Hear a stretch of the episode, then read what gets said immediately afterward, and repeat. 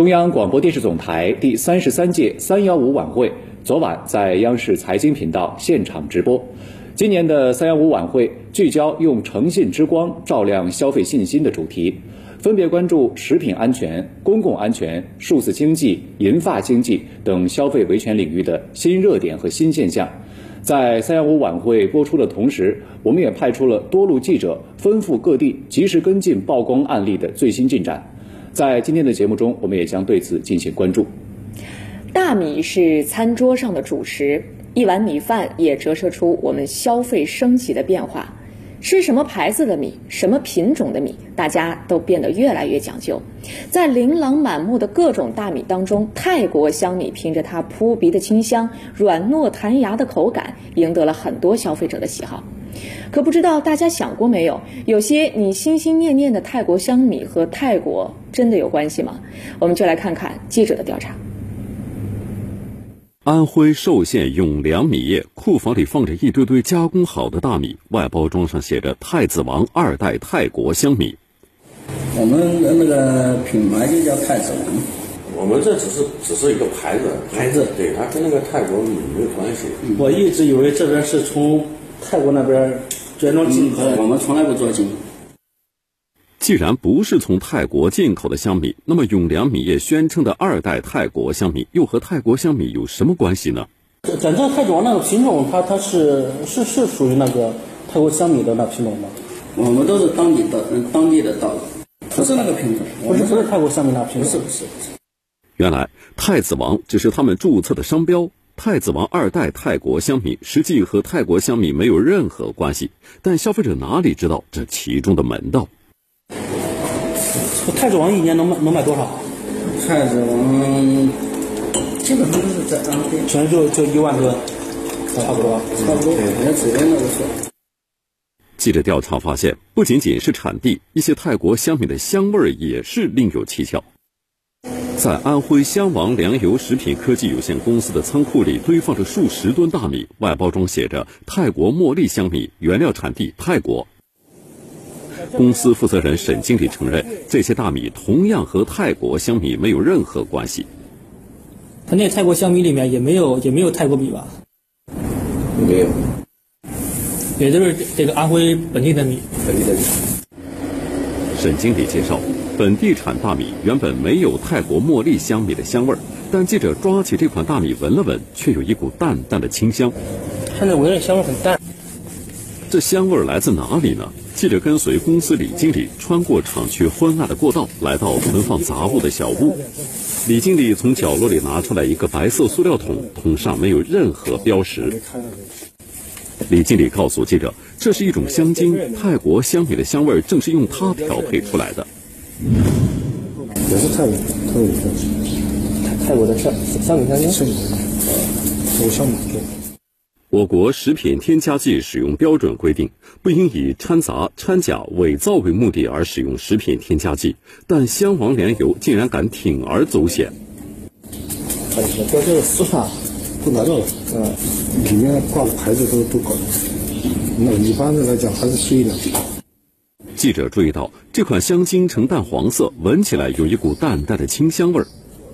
李经理现场为记者做了演示，仅仅往大米里滴了几滴香精，本地大米就散发出淡淡的泰国茉莉香米的香味儿。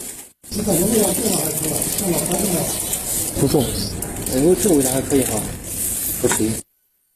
李经理告诉记者，在生产时，他们会把香精挂到提升机上，通过注射器加到大米里。因为我们那个当时就是滴剂挂到提升机上就撒进去，不像提升机下边那个是，然后往上滴的那个，尽管往上滴的，就输液的那个，那个好控制一点。香王公司沈经理坦诚，他们往大米里添加香精已经很多年了。对于如何让香味更逼真，他总结出了不少经验。一公斤能兑多少米？像我们三十多吨的话，不到一半吧，就是五五斤左右。我不影响加多少，加多少挺明显。就这样，明明是安徽本地大米，加了香精，摇身一变成了来自泰国的茉莉香米。呃，如果是糯米的话呢，三毛二。加点香呢，我现在我自己单卖的话两块四，就是我自己发给经销商的话是两块四。那你这一年能卖多少？一千多吨吧。淮南市楚丰工贸有限公司生产稻花香国泰香米、泰香米。现在两块三是它两个带带这个包装的价格，包装的就是我们当地的香米，呃，当当地香米还有七三，就这样的。这里面也是那个汉汉优七，汉优那装可以装汉优七三，你们也对，也都装汉优七三是吧？在该公司的生产车间，记者同样看到了香精，也是空白包装。工厂负责人裘经理坦诚，他们也是在本地产大米中添加香精，冒充香米。啊，你放多少？一点点，就是一可以一车米里面放最多放不到二两。这些香精是从哪里来的呢？香王公司和楚风公司两位负责人都承认，他们的香精是从上海一个郭经理那里买来的。家就是郭总那个香，香精的血从来不告诉这个东西不能不能让对对对对对，也是那郭老板那买的。嗯，郭红，啊，他那个好多年了。几经周折，记者来到了郭经理位于上海张江地区的香精厂。郭经理告诉记者，合肥香王粮油、淮南楚丰工贸等多家米厂都从他这里购买香精。都是买香精的到我，也是泰国香精厂。对。按照原国家质检总局发布的《食品添加剂生产监督管理规定》，生产者必须在取得生产许可后，方可从事食品添加剂的生产。记者通过政府相关机构官网查询发现，郭经理的两家公司都没有食品添加剂生产许可证。按照他那个要求来，你这个食品添加剂这个环境，它也不合格。它不合格。上监督来说，他虫子这么大，他有的时候你这会出现老鼠是吗？我说老鼠到我这里干什么？吸都把它吸死。虽然没有相关资质，但朗丰公司郭经理却告诉记者，他生产大米香精已有多年，都是通过各种方式偷偷卖给老客户。郭经理非常清楚，加工大米不应添加香精。因为你是你是初级的那个加工厂，你这个东西，呃，把你你弄得好，我也弄得好。郭经理让员工从库房拿来两种他们生产的大米香精，没有标明厂名、厂址等，只是写着“泰国香米”“香米”字样。